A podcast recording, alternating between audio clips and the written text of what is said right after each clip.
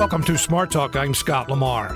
Hillary Clinton is one of the frontrunners to become the next president of the United States. Katie McGinney could be elected U S Senator from Pennsylvania. That sounds like progress for women looking to run for political office. Really, it wouldn't take much to improve upon the current situation in Pennsylvania, where eighteen percent of the legislature is female. So are we seeing a change, and what are the factor, factors that have kept women out of politics, or at least running for elected office? First part of our program today, we're going to be discussing this issue with Doctor Sarah Niebler, Assistant Professor of Political Science, and Doctor Kathleen Marchetti, Assistant Professor of Political Science, both at Dickinson College. Doctors Niebler and Marchetti, welcome to the program. Thanks for having us, Scott. Yeah, thank you. If you would like to join in our conversation, give us a call, one eight hundred seven two nine seven five three two. Send an email to smarttalk at W I T F dot org. W I T F's Election twenty-six coverage is supported by the Harrisburg Law Office of Saul Ewing, L L P. All right, I'll start with that uh, basic question. Why aren't there more women who have been elected to office, not only here in Pennsylvania, but across the country? Percentage is a little higher across the country, mm-hmm. but not much bigger. Yeah, um, so Pennsylvania ranks about, so according to the Center for American Women in Politics at Rutgers, um, which is one of the leading kind of data banks for information about women in politics, Pennsylvania ranks around fortieth out of all of the states. The highest we've ever ranked is thirty-eight out of the fifty states. And so in terms of women's representation in Pennsylvania specifically, um, we, as you know, have never had um, a woman senator. We've never had a woman governor. And there are a number of reasons why, both specifically in Pennsylvania and across the country, we see these gender-based differences in running and Um, actually serving in office. And so research in American politics and in gender and politics has talked about the fact that when women run, they actually win at relatively similar rates to men. And what the problem becomes is that it's a supply problem. And so we see differences in socialization. We see differences in what's called political ambition in terms of women not really seeing themselves as part of the political sphere, right? And so um, that has been kind of a big contributing factor. The other thing that matters is that um, when we see women running for higher office, they often serve in, you know, prior offices, lower offices. And so if we have fewer women in the state legislature, for example, that makes it harder for them to build kind of a resume that would make them um, qualified to run for Congress or for Senate or something like that at the national level. One other piece I would add would be that a lot of times the reason that folks decide to run for office, whether it's men or women, is that they've been asked.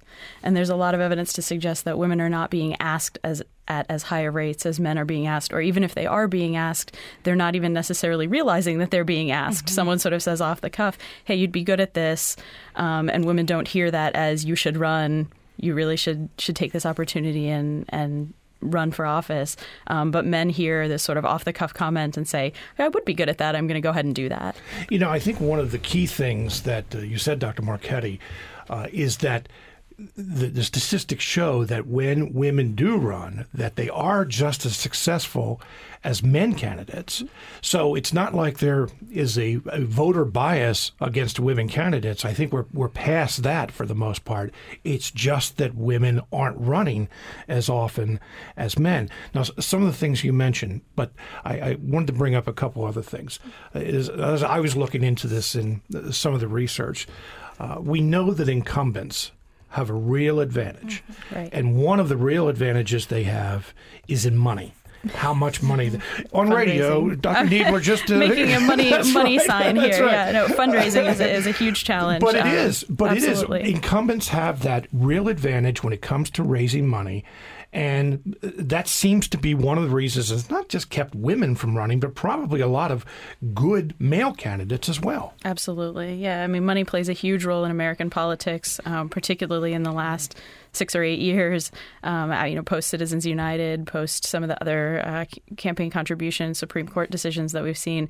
Money matters, and the amount of money that you can raise is, or, or that you need to raise in order to mount a successful campaign is a huge hurdle for, as you said, not just female candidates, but male candidates as well. I read an article in one of the business journals that uh, compared women in leadership roles in business to women who are running for office, and found many of the same reasons that there aren't as many women in leadership roles. But I wanted to read a, a few things to you and just get your reaction to it. And you touched on this. Women often wait to be asked. Political parties need to actively recruit women mm-hmm. candidates instead of pulling from their networks, which tend to be male-dominated. Mm-hmm. Women and girls show a confidence gap when mm-hmm. leadership opportunities arise. Women need to be encouraged and supported to take on leadership positions. Women may perceive themselves to be less capable. Most women think you need a P H D or law degree to run for office, but that's not the case. I think we can see that uh, in twenty sixteen. Exactly. Women may be more risk-averse in electoral politics, and women may not see an entry point in politics or are not sure of which office can lead to the next opportunity, which is where political parties and mentoring can play a critical role in shepherding women's candidacies. What do you think of those? I want to touch on that next to last point you made about um risk averse. Risk averse. Mm-hmm. Um, a lot of a lot of candidates, and nearly every candidate that runs for office, loses their first time around. Right? It's it's a learning curve. It takes time. You have to figure out how to fundraise. You have to figure out how to campaign. Lots of candidates lose the first time around. Um, and if a female candidate loses the first time around, she tends to not try a second time, mm-hmm. and that tends to not as not be quite as true for male candidates. Mm-hmm. And I want to circle back actually to um, what you were talking about in terms of whether or not voter bias is over. Because this is actually something that is a deterrent to women in terms of thinking about running. Part of the reason why women are not particularly enthusiastic sometimes about running for office is the potential for very negative blowback in the press. Um, they are concerned about potential voter bias, whether or not that actually plays out in terms of um, their chances for election or their success uh, when running.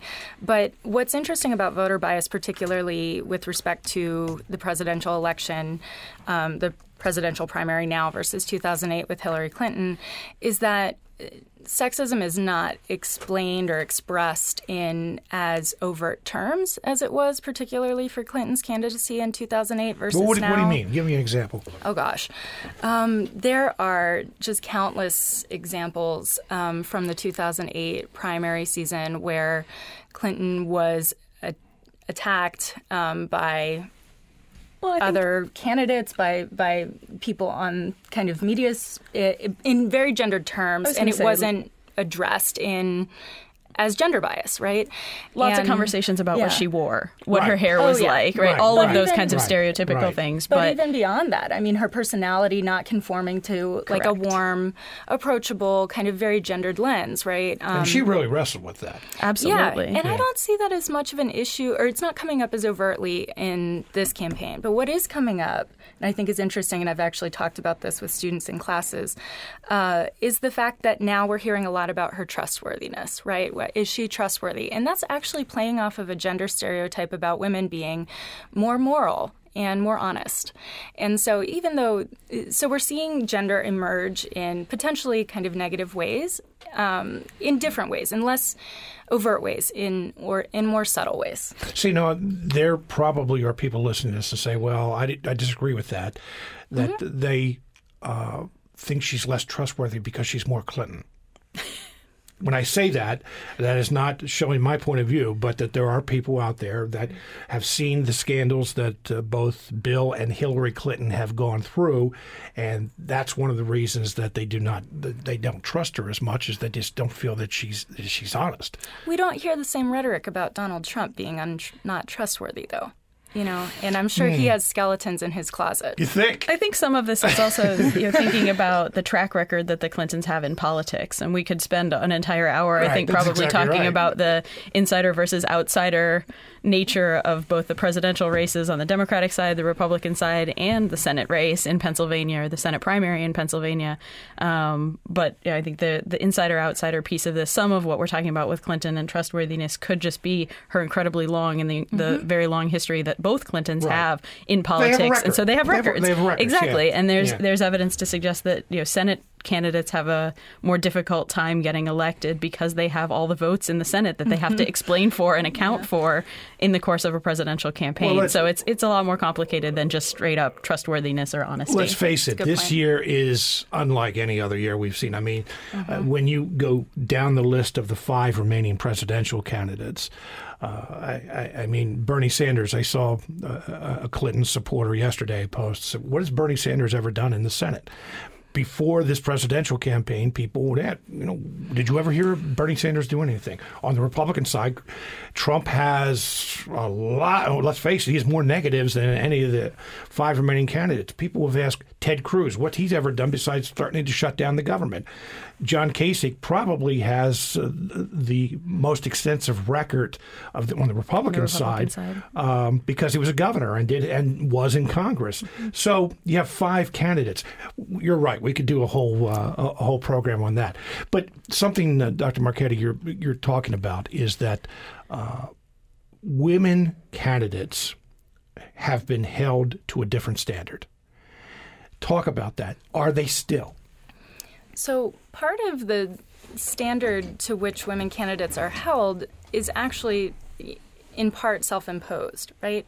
And so when we look at, for example, the records of people who end up running for office, women run later.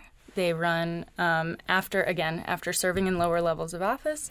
And so a lot of that, a lot of the research on gender and politics shows that in order to combat gender stereotypes about women not being qualified for office, for example, they build a resume in ways that are significantly different from their male counterparts. And so, you know, the, again, kind of this standard, this higher standard is kind of simultaneously both at the public level in terms of kind of what do we picture when we picture a president, right? Um, or what do we picture when we think about a senator? And so in order to combat that, Um, women, again, kind of build more extensive resumes and self-impose standards that once they run, maybe voters would not really think about in the same way. But, you know, and again, when I'm talking about this standard is that uh, men candidates, male candidates over the years, uh, that many voters want them to be tough. They want them to talk tough, mm-hmm. whether it's about national security issues or here's what we're going to do, here's my plan. Woman does the same thing. There are many voters who say, well, I don't like her. She's just not, like you said, warm. It like doesn't was... match up with our expectations of right. what men and women do in society at large, right? And but so anytime it... those those things come into conflict or there's, there's tension there, it becomes a mismatch for people and a way a, a kind of cognitive cognitive dissonance for them to try to figure out how this works and, and what kinds of leaders that we want. But in then politics. At the same time, a woman can't be considered too soft. Absolutely. I mean, I think about Pat Schroeder. Remember Pat Schroeder? What was it? I don't know what year that was, ninety-two, when she ran and she broke down in tears at an event. And, you know, all the talk for a week was, okay, is she too weak to be president of the United States? Hillary could- Clinton in two thousand eight, the same thing, right? I mean, that actually ended up refocusing her campaign a little bit in New Hampshire, I believe, in the primaries, um, but the same conversation, right? Really? See, so I remember reaction to that being, again, playing off of this calculated nature, because what's different about Clinton is that she's very rarely described in those terms. She's strong on foreign policy. She's she's hawkish in terms of military policy. And so she's rarely described as weak or unqualified. But it creates this very fine line that women have to walk. And so some of the blowback to her tearing up on the eve of the New Hampshire mm-hmm. primary was that this was all a political ploy to right, right. assuage it was calculated. People's it was concern. calculated. Exactly. Yeah. That she's not, you know, sufficiently human or approachable.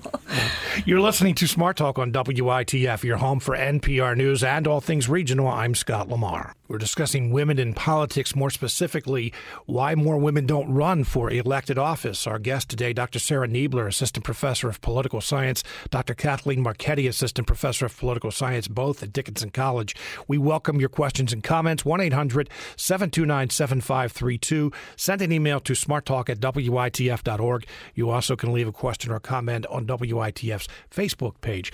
Now, we have an, uh, a listener, Pamela in Harrisburg, says trustworthiness with Hillary wonders if it's because because of the major problem of eight years smear campaign.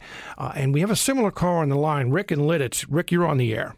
Hi, Scott. Hi. Uh, you know, I, I had, when I was listening to that about Clinton's credibility, the first thing that came to mind was if any, just about any per- person on the planet for the last twenty years had, has had as many people as Hillary's had looking in their underwear drawer, we'd all go to jail for something, you know? And, and the other thing was, back then she talked about the vast right-wing conspiracy that everybody poo-hooed, but now that same vast right-wing conspiracy is going after Donald Trump. All right, thank you very much for your call. Does this kind of relate to what, just what the last two callers said to what you were talking about? I think so. I mean, I think this is the exact exact conversation we were having about her track record. I mean, there is an, an impressively long track record here of public service for both Bill and, and Hillary Clinton. And so there, I think your your caller is correct, right? There's bound to be um, something that, that people are going to find fault with, something that people are going to be skeptical of. Uh, I mentioned the introduction, and we talked with her yesterday, uh, Katie McGinney, Democrat running for the U S. Senate. Uh, how will gender play a role in this Senate race? I think this is a, a classic insider versus outsider campaign. Um, you know, Sestak, who I know is, I think, your guest later today, well, yeah, a few minutes. Solidly independent, which has frustrated many of the Democratic insiders. You know, he frustrated them in two thousand ten by running against Specter. Um, McGinty has reeled in pretty much every endorsement in the state um, and beyond, from Democratic leaders to, you know, Governor Wolf, uh, former Governor Rendell, Senator Casey, President Obama, Obama, Vice President Biden, and nearly twenty labor groups. Um, and so I think there's this thinking about what, what Kathleen was saying earlier about the track record. Um, this is actually working slightly opposite in the Senate race than I think we would expect, right? McGinty doesn't have as thick a resume, doesn't have as much of a history in the public eye, yet has has secured all of these endorsements. Um, and I think the, the big thing to, to watch um, come primary time on Tuesday is whether this insider, this kind of outsider mentality that's, that's existing um, across the country and across the state this year trickles down and applies to the Senate race as well. So that doesn't quite get to your gender question, but I think it's this insider-outsider, and again, this opposite of what we would expect, where the female candidate has less public eye, um, less time in the public eye, but um, has secured all these major endorsements. How do you define outsider? How do the two of you define outsider? Because let's face it, probably since eighteen hundred, uh, there have been candidates running against Washington. But we hear so much of that as an explanation why Donald Trump and even Ted Cruz are, uh, you know, leaders in uh, the Republican Party, and that Bernie Sanders and the Democratic side, that the the, the you know, those candidates are considered outsiders. What do you consider outsider? Some of it for me gets defined based on who is, what's the field.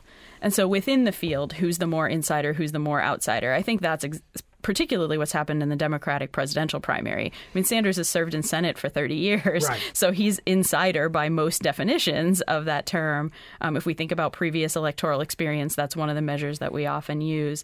Sanders would be an insider, but when you compare him to Clinton, particularly when you compare him to the Clintons, um, he becomes the outsider candidate. So I think some of it is just in definition to the field. Um, but I think most of it has to do with uh, how, you know, previous electoral experience, particularly at the federal level. And we had um, a listener, and I, I, I'm, I'm glad she brought this up, because this was a classic case this year. She mentioned Carly, uh, Carly Fiorina. And, you know, Donald Trump famously talked about her looks and was not very complimentary to her. I mean, that was like uh, one of the classic moments where a male candidate criticized a female candidate based just on looks, nothing else. I mean, why? I'm surprised that didn't get more of a conversation going. And I think that is reflective of the fact that, and this is reflective of the trends that were happening in two thousand eight, that we don't talk publicly about sexism in the same way that we do other types of bias or recognize it. And this was certainly, rec- that comment was certainly recognized in the press, but it was kind of like not attached to patterns of comments about women who are running for office and their, you know, what they're wearing um, and and what their hair looks like, and are they showing showing too much cleavage on the on the floor? But I think And yeah. it's it's you know so that I think that's what it, it they're sporadic. It, they're described as sporadic, but they're really more systematic than that, those types of comments. What were your, uh, but, as, as, go ahead. I think we are seeing some conversation now yes. as the general election becomes a little bit more clear who the nominees are going to be. Um, I think we're seeing more conversation about um, whether those Trump, those comments that Trump made about Fiorina or Megyn Kelly or any of the other comments that he might have made have an effect Um, not just on the who wins the nomination, but on what female voters mm-hmm. decide to do mm-hmm. in November, right? Well, if he's the nominee, if Clinton's the mm-hmm. nominee, this sets up um, a, a conversation uh, to have that sort of similar to what Kathleen's saying, a much more explicit conversation about gender and the role that it plays in American politics. Yeah, that's exactly right. You know, we, we've heard in the last few weeks that uh, Trump will become more presidential once he is the nominee and that he will tone it down. That, I, I don't know, I'll be a little bit surprised because I think it's going to be an ugly campaign if they are the two uh, nominees. Will Trump go as far as, or maybe I should ask it this way, will it have an impact on voters if Trump criticizes uh, Hillary Clinton Uh, in sexist ways, talks about her looks, talks about uh, some of the things that in, in her record? What do you think? I think it will be problematic. And even we saw, and this was kind of all over the news this morning, a different Trump last night, Correct. right? In his yeah. um, More victory measured. speech. Yes. So, and that was exactly what people were commenting on. Suddenly, the presidential Trump is coming out, right? He's referring to um, Ted Cruz's Senator Cruz all of a sudden. Yeah, I noticed that too and, in and the soundbite, so, yeah. You know, the campaign is picking up on the fact that, sure, the off-the-cuff kind of Um, outlandish statements play well to some audiences, but that particularly given data about women's voting turnout, which is is high, um, I think they're getting the message that you, he has to tone this down. And I think it would be very problematic if he went after Clinton in those terms, because he now has a record of doing this publicly with other people. The general election electorate is very, very different than primary sure. election electorates. Yeah. And so he, they're a whole different pool of voters who don't pay attention to politics until Labor Day, mm. right? And so I think that's something to think about as well. Well, well, you know, what is different about this year is Labor Day last year that uh, the media was paying attention to. Fair enough. I mean, this campaign, but still most seems, folks are know, not as pay, know, not as into politics as, as, as, as we just are, seems and your as, listeners as, are. As though this, uh, as this campaign has just gone on for a long, long time.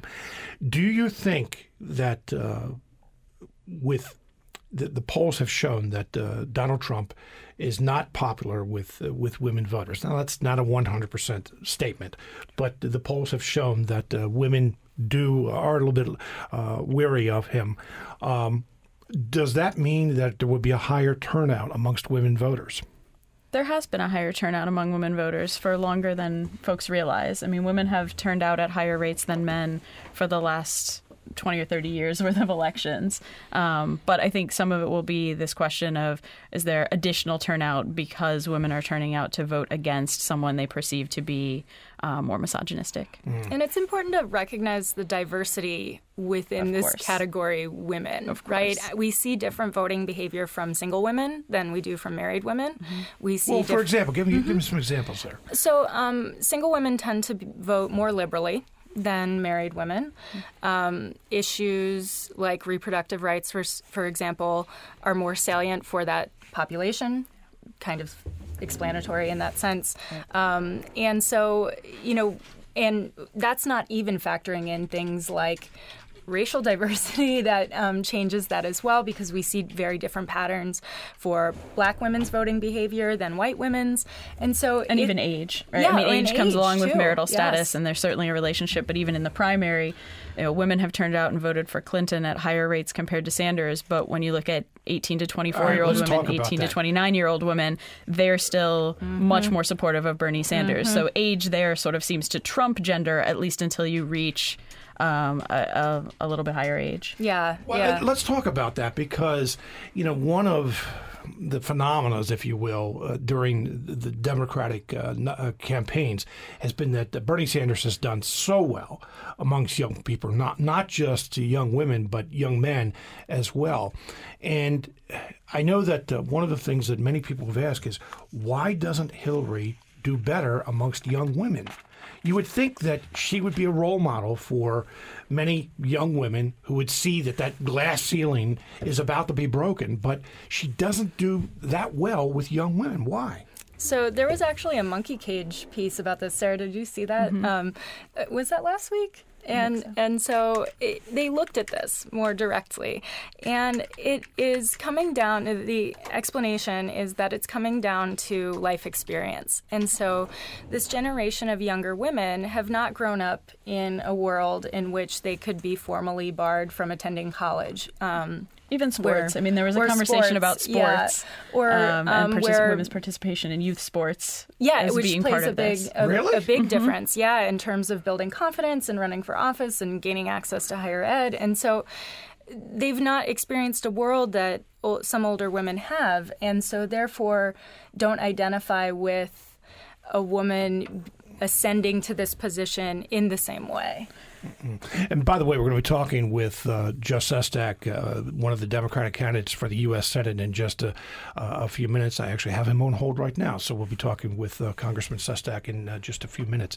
Uh, one of the big, and this isn't necessarily t- tied to gender, uh, G O P delegate allocation, uh, specifically the fact that voters will have to select delegates whom they likely know nothing about. Correct. Yeah, Pennsylvania has very, very unique rules um, for on in terms of Republican delegates. Delegate allocation rules. So next week, well, so there's a total of seventy-one Republican delegates.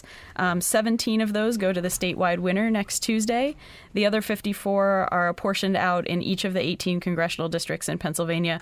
But the trick is, and this is the really unique part, they run, the delegates run on the ballot in Pennsylvania under their own names. So you would vote for a delegate. You don't vote for, you still vote for Trump or Cruz or Kasich, um, but then separately you vote for delegates that represent your congressional district. Um, and unlike any other state, uh, to my knowledge, the delegates don't have any information on the ballot about who they have, have pledged to support. So because they're elected under their own names, because they appear on the ballots themselves, they go into the convention in Cleveland as unbound delegates. So there are all the candidates are talking about making plays for those delegates, um, but they go in unbound. People next week on the Republican uh, who participate in the Republican primary are going to need to elect them by their own names, so they're going to need to do some research, figure out who they want to, to elect to those those spaces. So it just brings more uh, attention to uh, what's going on at the convention. Uh, one final question. I want to thank both of you for being here today. Uh, Hillary Clinton running for president, and this is the second time around. Uh, we had a Republican running for president, uh, Carly Fiorina. Uh, will that translate to more women running? I'm not just talking for president, but for you know, the statewide level. I hope so. Yeah, I hope so. I think yeah. a lot of it depends on what the rhetoric of this campaign looks mm-hmm. like mm-hmm. and the degree to which it, um, you know, younger women watching this campaign feel um, that there's not this overt sexism anymore. It's not, um, Kathleen was talking about, it's not just um, the fact that we don't explicitly talk about sexism, but there's also the perception of whether we talk about sexism mm-hmm. and whether campaigns are sexist. So it's not necessarily whether they are objectively, but whether we perceive them as such. Mm. Yeah.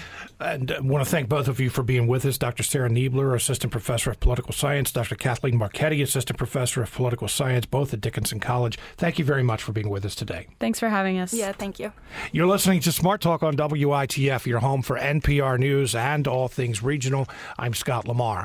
This week, the Democrats running for the U S. Senate from Pennsylvania are appearing on Smart Talk to talk about the issues, with each getting to state their case to voters. Today, we're joined by former U S. Navy Admiral and Congressman Joe Sestak. Congressman Sestak, welcome to the program. Scott, it's great to be with you. And that was a great conversation noise and on. I don't know if you know, I was teaching at Dickinson College. Instead of lobbying, I went to teach at Dickinson and other colleges. So great discussion. Well, yeah, they actually uh, they mentioned that uh, to me before uh, before the program. So, oh. yeah, good to see that uh, you had some, some Dickinson ties there. I have a few questions, Congressman, that I ask of all the Yo, candidates. Please. Okay. Why are you running for the U S. Senate? I'm running because I want to actually help restore the trust that's been lost in public officials, integrity of service. Look, I don't want to just win. I want to govern. And like I in Navy, when I was captain of a ship, you couldn't lead men and women to harm's way unless you had their trust more than anything else. That's what I want to do. And then once you have that trust, by making sure people know like you're in it for them, which is why I turned down those lobbying jobs, not to enrich myself from my public service after I left Congress. Then I want to restore that dream, that American dream, in three key areas. One, jobs that actually arise with w- raising wages. That's by making small businesses actually be created twice as much as today, because that's what they were during the Ronald Reagan era. We actually had twice as many small businesses being created that we do today, and they create seventy percent of all jobs. Second, education. It's our homeland defense. In the Navy, you are trained and educated for a lifetime, or you don't even get promoted. It's our human capital to take those jobs. And finally, an infrastructure that's not anchored to the past, but actually is a bridge to the future, and that includes a wireless infrastructure in all the rural counties. I want to restore that dream, and how can you do it without trust? Finally, my national security experience. There are so few, if any, on the Democratic and Republican side in the Senate, nor anyone running across this state, nation, that actually truly understands, like I have learned in thirty-one years in the military, serving as President direct, Clinton's direct defense policy, the militaries can stop a war, Scott.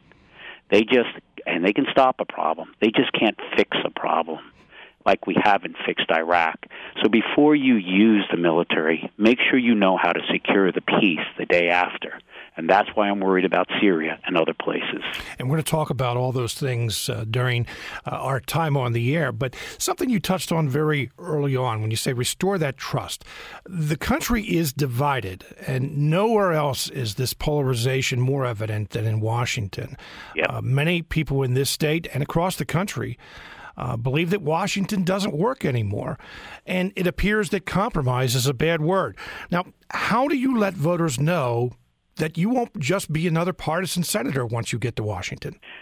I represented a Republican district, the second congressman since the Civil War. My second election, I won by twenty points. I raised three million dollars. I used none of it. I just put up yard signs and won because we kept the office open seven days a week, until nine o'clock every night, Saturdays and Sundays, during the recession. eighteen thousand people walked in my door for help, homes foreclosures. We saved two-thirds of them. eighteen thousand people. And so the Republicans said, hey, I want, I believe he's a person, he's a public servant. Second, I'll do what I did in Congress, called the most productive congressman of my class, eighteen pieces of bipartisan legislation, more than any senator or congressman in Pennsylvania, more than any in my class. The first movement of money into autism that I did bipartisan, because we found programs to cancel and actually put twenty-nine million in, because one out of every forty-five children born in Pennsylvania this year will have autism, and we need to research it. The first movement, the first Elder Abuse Act in seventeen years, because I had to sue Wachovia Bank because they, they were letting telemarketers rip off my seniors. In short, I did the walk across Pennsylvania to let people know it isn't about party, it isn't about type, it's about people. And that's probably why today my own Democratic leadership, the Democratic Senatorial Campaign Committee, has led an effort of four point two million dollars to put in against me, and sought seven people to run against me before they got a seventh one to do it. It is about people. That's how I did it as a congressman, and that's how I intend to do it as a senator. And I'll hold open town halls, unlike any statewide official today does. None of them do it any longer. You you just mentioned, you touched on this, that you have history with the party. They didn't want you to run against Senator Arlen Specter when he switched parties in twenty ten. Uh, they haven't given you much support, and you just, when you're talking about four million dollars, that's no support at all. Why? Why, why don't they, I don't want to put it this way, but why don't they like Joe Sestak? Well, they asked me to run against Senator Specter. But then Specter changed parties. And they told me to sit down. I took a sixty-seven county tour over three weeks, went to every county to talk to people. And then I said, no, I'm going to fight for people. And I meant that. Because, and I didn't sit down, and we won against the Democratic establishment. And then we narrowly lost. Then I went down a year and a half ago, and I said, I'd like to see if we could work together. I met, and I talked with Senator Reid. Oh, there's three senators. I remember one senator said to me, Joe, we've got you have a reputation for independence. We've got to work on that. Another senator said, hey, Joe, I'm going to put a guy in your staff. And when I call him and I tell him what to tell you, and he comes in to see you, your only answer will be yes. They began when I said, Senator, if there's a disagreement, I'll pick up the phone and call you. We'll work it out. That's when they called the first to seven. I tried it again, and the same senator said to me, Sestak, whenever I tell you anything, the only answer will be yes. Here's the issue. There are leaders and there are power holders, and people are being attracted to Trump, who I think is actually the The word, could, you could not get someone who has, I believe, policies that could be more divisive. But why are they attracted to him? Because he's railing, they they see, against the system, an establishment that's not working for them. I don't mind they're putting four point two million dollars in against me. We're still watching off. We still look like we're going to win. And the reason is, is because everybody has eventually gone down to Washington and gotten into transactional leadership. I'll trade you this if you trade me this, and I'll move up the ranks this way. They've forgotten what we know in the Navy. You're responsible to your sailors when you take them into harm's way, not to the admiral above you. You have to be a transformational leader and be willing to stand up for people and not worrying about a lobbying job later on. But isn't that part of compromise, though, uh, when you're talking about those trade-offs? Absolutely. It doesn't mean you can't do transactional uh, uh, transactions, for example. I call it a principled compromise without compromising your principles. But how you do it is important. Let me give you an example. I took a Republican that did not want to work initially on a bill that would forgive ten thousand dollars in loans for anybody who went into occupational, physical therapy, audiology, or speech therapy. Why did I want to do this? Well, I took him to Walter Reed Hospital, and I said, let me show you our vets coming home. Traumatic brain injury, it's not like the days of old, of Vietnam, where a bullet hit your helmet and your right frontal lobe kind of had a traumatic brain injury because of the hard hit. These I E Ds, when they explode in Afghanistan, and they go, the explosion comes up underneath, inside the helmet. And the helmets are so good today, the blast doesn't leave. It just goes three hundred sixty degrees around and around. The traumatic brain injury is three hundred sixty degrees. To take care of them, we have a deficit in speech pathologists, uh, audiologists, speech pathologists, we audio, occupational therapists, and others. You are used to be an occupational therapist.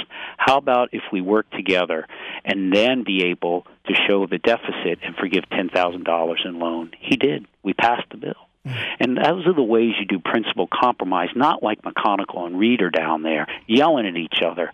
Look, I did do And, and worked with others. And you find a way to do it. Look, we could do it with Republicans on health care. They want to bring down barriers on the states about to let insurance companies in California sell here. I'm all in agreement with that. But somehow we have forgotten down there. It's about I win, you lose, rather than principle compromise. But at the same time, it means you stand up for people. So when that senator says, hey, Sestak, whenever I tell you anything, the only answer is yes. My gosh, what are we talking about? Mm-hmm. There's no more kings and kingmakers in our society, and that is really, people know that's the way the system is. Well, let me, uh, you do have two other candidates, or excuse me, opponents in uh, the, the primary, possibly a third. Uh, why are you better equipped to handle the challenges facing the country than your opponents? I got into this because, one, my record of integrity of service is one that has a track record, whether it was in the military where I joined up during Vietnam era, or whether it was getting out of the Navy to take care of my daughter who had brain cancer at four years old when I came back from twelve months of the war. And then I was an independent. After this country gave me a health care plan in the military that saved her, I became a Democrat to work in health care for everyone. But then when I lost, after keeping the office open to nine o'clock every night, I didn't become a lobbyist. I mean, I became, I went to teach, like at Dickinson and other places, be with our National Treasure of the Youth. It is a record of integrity of service. Second, I'm extremely concerned in an increasingly dangerous world where Ch- China yesterday landed for the first time, for example, military aircraft on one of the four artificial aircraft carriers, reefs, that they have built in South China Sea and dominated, and say, we own all the resources under here. And two week, a week ago, we had our Secretary of Defense there on two aircraft carriers saying, you can't do that.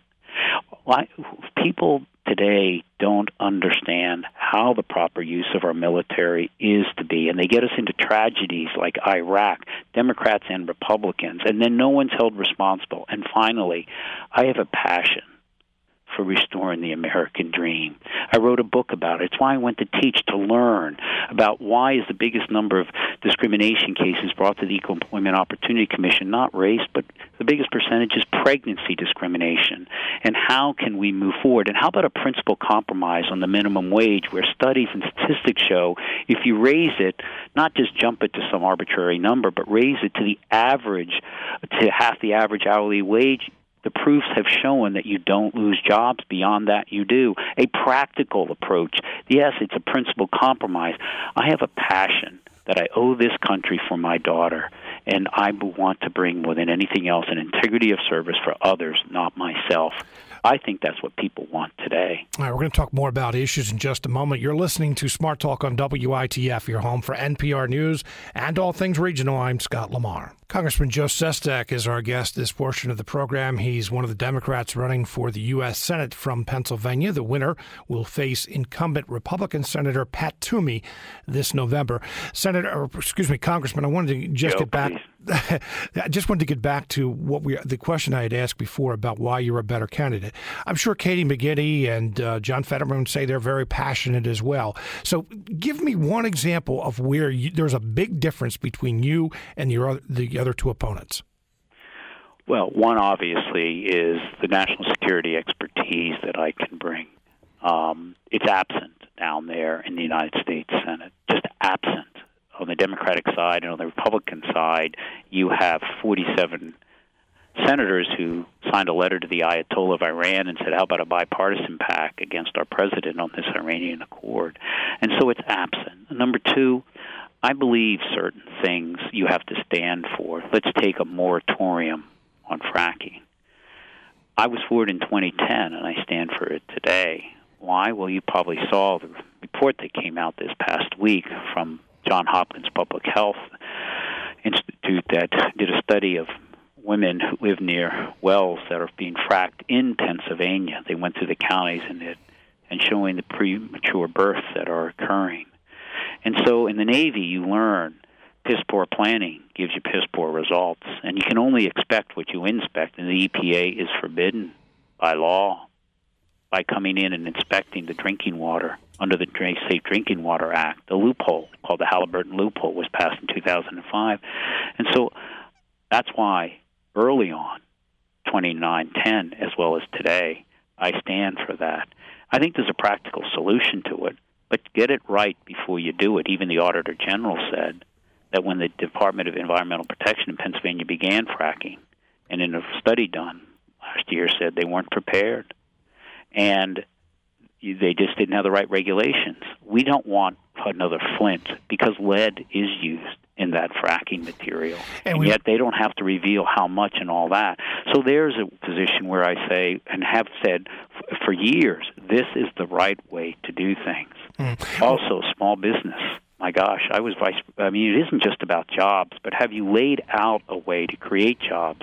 For, for example, the studies have shown that I've, I've gone through and said we can create uh, more jobs, but small businesses or have regulations that cost forty percent more, and then I lay out a way to remove them under what's called used one time. Uh, the Negotiated Rulemaking Act passed in nineteen ninety-nine with small businesses and sit at the table and make sure that a regulation, which doesn't apply for them, isn't put into the draft regulation, and then give them access to capital. Wisconsin gave a tax credit for anyone who invested in a new small business, and they quadrupled the investor. So it's not just saying that you're for small businesses, but have you laid out a way to actually make them create, you know, seventy percent of all jobs twice as often as they did? Because here we only create eighteen small businesses for every ten thousand working Americans. Back in nineteen seventy-seven and all, it was thirty-six. We got to get them back on the football field for both half of the games. Uh, Congressman Sestak, we had uh, Katie McGinney, your opponent, on yesterday, and when I asked her the same question, the differences between uh, the two of you, uh, the first thing she brought up was Social Security, and I saw a television commercial last night that, uh, and it wasn't from her campaign, but it was criticizing your stand on Social Security, saying that it would endanger Social Security or not uh, have the, the same kind of benefits that we have in Social Security and Medicare today. How do you respond to that? Somebody shouldn't bear falsehoods. Um, as you probably know, when she said that in a debate, the next night, A B C News in Pittsburgh said it was misleading, and the Post-Gazette said it was false.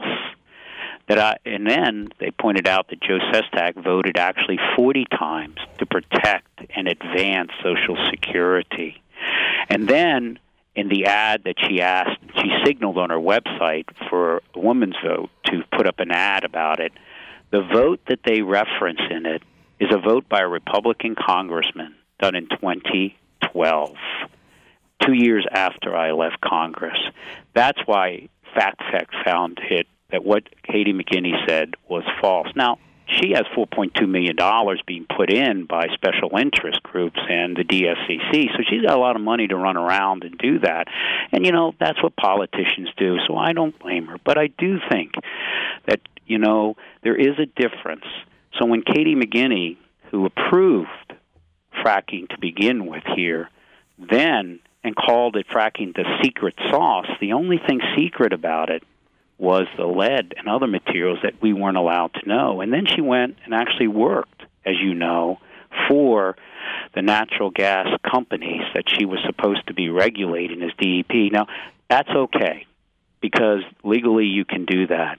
But I think that's why trust, integrity of service has been lost. To actually have four hundred thirty-three congressmen and senators become lobbyists, to have a revolving door in Harrisburg like Katie McGinney did, and then to put up false assertions when, in fact, um, you know, I actually did vote forty, forty-one times for it, and actually have been in radio shows and television shows that actually have said never raise the age of our seniors for retirements, because people tend to forget, as I was speaking to a construction worker yesterday, that, yeah, people may be living longer, but those are tough jobs out there when you're a construction worker. Absolutely. And you think you're going to delay it and raise the ages, and I have fought hard to protect the benefits and voted for it. So that's why her assertions were found by A B C News to be false and misleading.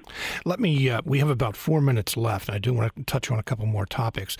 When I looked at your website, uh, the number one issue I saw, said, or saw, I should say, and uh, maybe uh, it's just there because that was the order you put them in, but no, I got the sense that it was one of your priorities, was climate change. You mentioned that as the top issue on your website, as if it wasn't being dealt with in Washington. Well, it's not. Um, and it wasn't the top issue, but I do call it the number one strategic livable issue for our planet. And here's why. A number of reasons. But the Pentagon came out in its defense report last year and said one of the greatest sources of crises and conflicts in the decades to come our military will have to respond to will be a result of climate change, because they have scientists, too, in the military. And the United States Navy has asked to position a, its underwater spy planes back into Iceland, where they used to be in the Soviet Union days, hunting for submarines of the Soviet Union, because the Arctic ice is melting, they said, and there's going to be a mad dash and conflict for who owns the resources on the seabed under the Arctic ice. And the United States Navy is now also putting a couple hundred millions of dollars into raising the piers in Norfolk because the seas are rising from climate change. It's a national security issue. You know, it has to do with the life of our planet, but it also has to do with just our basic national security because of the droughts and uh, other issues that are happening. Even even our cows produce less milk because of warmer weather, and our apples need colder weather in the winter times in order to rejuvenate themselves, apple trees. So it takes leadership to do it. Take the Department of the Navy. It actually has mandated that by twenty twenty-three years from now, fifty percent of all the energy it uses has to come from alternative energy, renewables and others. Actually, the we need, you know, even those who are, you know, you would call in Sierra Club have only called by thirty percent, fifty percent by twenty thirty. We understand that it's also about jobs, because if you put a million dollars into natural gas, you create one job.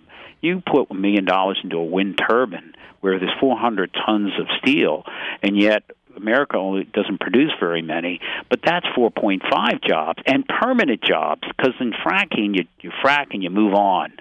Uh, but in manufacturing, another four hundred ton wind turbine is done. You put a million dollars into solar power, well, that's five point five jobs because of the, nanofab- the fabrication that has to be done. So, in fact, this is a win-win to move us towards it, and also because it truly does have to do with the health and the life of our planet. Congressman, and let me interrupt you for just a moment, because we only have one minute left, and I want to give you the opportunity, like I do all the other candidates, to leave a message with voters in sixty seconds or less. I would like to serve again. I did it in the Navy. I did it as a congressman. But I did it to where I understood that you can't do better for yourself than by serving others above yourself. But more than anything else, I want to bring an integrity of service where you're in it for others like you are when you're out there in combat, as I was on the ground in Afghanistan, head of the Navy's anti-terrorism unit for a short mission. You were there for others. I don't think people should enrich themselves from public service. I don't want to just govern, Scott. I want Excuse me, I don't want to just win, Scott. I want to govern. And how can you govern if you don't have the trust of people? And then I want to explain things in a practical way like this, that we can restore the American dream where your children have an opportunity better for you, and then to safeguard our nation, but to understand that our military can stop a problem. But when you use it, it won't fix it, and you better be ready to know how to fix a problem afterwards. Congressman Joe Sestak, thank you very much for being with us today. Scott, thanks for having me. And we encourage everyone to vote next Tuesday. Coming up on tomorrow's program, I Go Home. A W I T F original documentary examines the struggles and triumphs for people with intellectual disabilities.